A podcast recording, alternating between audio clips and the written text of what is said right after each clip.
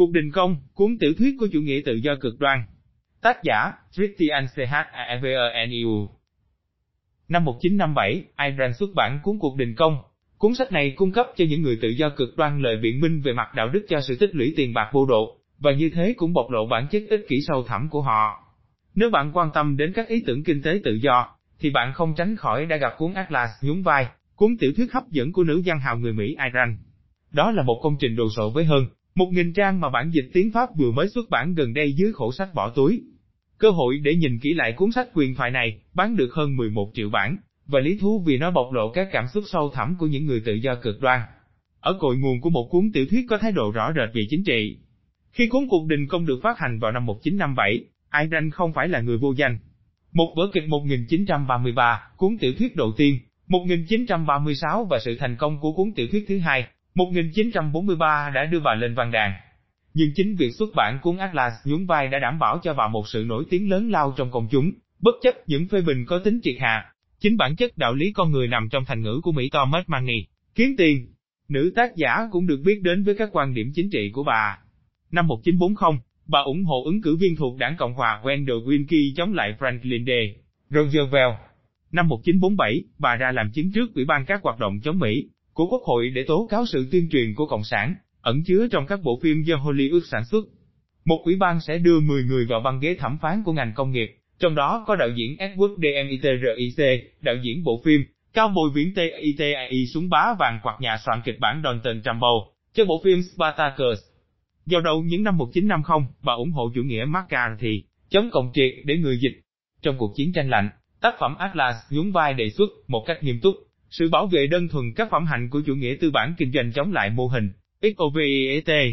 Cần lưu ý rằng tên khai sanh của Rang là Elisa Zenovevna Bao, sinh ngày 2 tháng 2 năm 1905 tại Petersburg. Thuộc một gia đình Do Thái với cha làm dược sĩ, bà đã chịu đựng trực tiếp chủ nghĩa bài Do Thái và cuộc cách mạng Nga. Lúc 20 tuổi, bà di cư đến Hoa Kỳ, làm việc một thời gian cho đạo diễn Cecil B. Dimili trước khi sống bằng những việc làm vặt vảnh. Năm 1929, bà kết hôn với Franco Corner, một diễn viên với vóc dáng nhà khắc tranh thời trang, trước khi dấn thân vào sự nghiệp văn chương. Chủ doanh nghiệp, người hùng. Tác phẩm Atlas nhún vai xoay quanh hình ảnh một hình mẫu lý tưởng, hình mẫu của chủ doanh nghiệp, mà sự mô tả được xây dựng trên một sự đối lập kép, một mặt, với những con người bình thường, mặt kia, với nhà nước sang mồi. Theo Iran, kỹ nghệ gia song sáo là người duy nhất thúc đẩy tiến trình phát triển của thế giới. Kỹ nghệ gia song sáo là người duy nhất thúc đẩy tiến trình phát triển của thế giới người đó có được khả năng đổi mới và điều hành công việc kinh doanh chỉ duy nhất bằng trí tuệ của mình. Người dân, về bản chất, là người không sinh lợi, là người sống bám vào sự giàu có của người khác. Ngược lại, chủ doanh nghiệp theo đuổi một cuộc sống vật chất tốt đẹp hơn cho bản thân, một tính ích kỷ dựa trên lòng tự trọng, hoàn toàn mang tính tự nhiên và đáng quý. Người đó chỉ nghĩ đến lợi nhuận bản thân và không nghĩ đến phúc lợi cho nhân viên của mình. Như vậy, trong một đoạn văn nổi tiếng của cuốn sách, một nhân vật bảo vệ cuộc tìm kiếm vô độ để tích lũy tiền bạc như là một nguyên tắc chủ yếu có tính tích cực. Tiền bạc chỉ là một đồng tiền trao đổi, liệu có gì sai khi muốn có được nó? Tiền bạc mà tôi có được là sự phản chiếu những gì mà người khác sẵn sàng trả để mua lại kết quả của sự sáng tạo của tôi. Thứ chỉ thuộc về bản thân tôi mà thôi, điều đó có gì sai?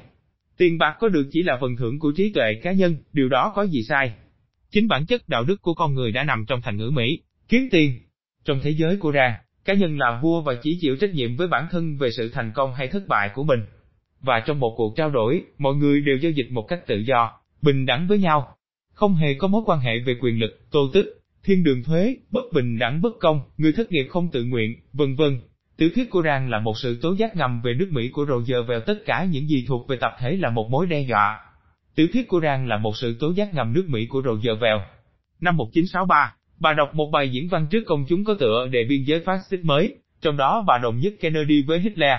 Như vậy, trong tác phẩm Atlas nhún vai, nhà nước là một thực thể theo kiểu Orwellian, độc tài và cưỡng đoạt. Nhà nước là kẻ ngăn cản sự đổi mới, một kẻ cướp, sống trên lưng của những người thông minh nhất. Thuế, tất nhiên, là sự trộm cắp và những người thu thuế là một đám sâu bọ sống lúc nhúc trong nhiều thế kỷ qua. Dịch vụ công là sự rửa tiền trộm cắp, và sự giúp đỡ những người nghèo nhất là sự cưu mang những ký sinh như tệ quan liêu, các nhà hoạt động nghiệp đoàn và các chính trị gia. Ý tưởng cho rằng nhu cầu, chứ không phải là sự nỗ lực, cho phép có được quyền đoàn kết là điều không thể chịu đựng được, và Robin Hood chính là dạng phản người hùng, người cung cấp những người nghèo, người bảo vệ tình trạng tối cần thiết. Một cuốn sách quyến rũ khi còn trẻ, ai giỏi tiếng Anh, tiếng Pháp và tiếng Đức. là người ham đọc sách. Bà nói về Victor Hugo rằng ông ấy là tiểu thuyết gia vĩ đại nhất của nền văn học thế giới. Bà sớm bị thuyết phục rằng những ý tưởng được diễn đạt trong các tiểu thuyết xã hội vĩ đại có thể làm thay đổi tiến trình của thế giới. Và đúng là tác phẩm đã truyền bá thông điệp chính trị từ một câu chuyện hấp dẫn giữa một mặt là những cuộc chiến giữa hai người chủ doanh nghiệp để giành được thắng lợi cho dự án của mình và mặt khác là sự biến mất bí ẩn ngày càng tăng của các chủ doanh nghiệp lớn khác. Độc giả cũng phải trải qua những cảnh đa cảm theo kiểu Harlequin, ARLEQUEN, một vai hề người dịch, trong đó phụ nữ không được xem trọng. Nhưng độc giả cũng phải trải qua những cảnh đa cảm theo kiểu hà lờ quyền, trong đó phụ nữ không được coi trọng. Một trong các chủ doanh nghiệp được lý tưởng hóa là một người thực sự bị ức chế tình dục, một người lo ngại cho vai trò thống trị nam giới của mình. Người đó sẽ tìm thấy hạnh phúc trong vòng tay của vị nữ anh hùng của cuốn sách. Một phụ nữ quyết liệt đứng đầu doanh nghiệp, với tất cả niềm vui phục tùng người hùng ấy mà mình đã quyến rũ thành công bằng tình dục, thêm một dấu hiệu cho thấy bà thực sự là một người chiến thắng. Một sự non nớt về cảm xúc, phản chiếu sự non nớt của tác giả, mà sau khi bà mất, chúng ta biết được rằng bà rất nhạy cảm với sự lôi cuốn của những chàng trai trẻ và rằng bà đã sống trong rất nhiều năm trong một mối tình tai ba, được chấp nhận và chia sẻ cùng với chồng và một chàng trai trẻ hơn, 25 năm tuổi hâm mộ bà. Chúng ta cũng tìm thấy một chương rất dài viết về một cách tiếp cận triết học, về thế giới với các lập luận nghèo, nàng mà các triết gia chưa bao giờ xem trọng. Sau thành công nổi bật của tác phẩm Cuộc Đình Công, Ayn thay đổi giữa sự trầm cảm và sự tham gia cộng đồng.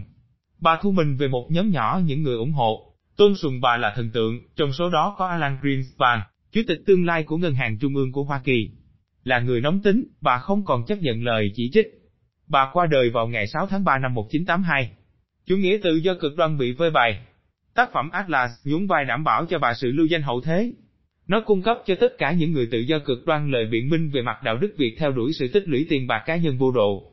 Hiệu ứng khác là nó cũng chính đáng hóa sự tố cáo tất cả các hình thức tổ chức xã hội và hành động kinh tế công như là bước đầu tiên hướng tới một chủ nghĩa tập thể độc tài. Đây là một cuốn sách hấp dẫn, bởi vì nó đưa độc giả đến mặt trái chiếc gương của chủ nghĩa tự do cực đoan để tiết lộ, mà không cần rào trước đón sau, bản chất ích kỷ sâu thẳm của những người bảo vệ chủ nghĩa tự do cực đoan. Kể cả bằng bạo lực. Vào cuối cuốn sách, nhân vật nữ chính, có vũ trang, đối mặt với một người lính bị bối rối một chút, bởi vì anh ta không biết liệu nhân vật nữ đó có được phép vào tòa nhà nơi mà nhân vật chính của câu chuyện bị bắt giam hay không. Vì thế, khi đối mặt với người lính canh này đang còn lưỡng lự về quyết định phải đưa ra, nữ tác giả để cho nhân vật nữ chính, với thái độ bình tĩnh và không do dự, bóp cò, nhắm ngay tim của người lính. Như thế, bà đã giết chết tên đàn ông đó, người tự cho quyền tồn tại mà không đảm nhận một trách nhiệm nào cả. Chào mừng đến với thế giới của Iran.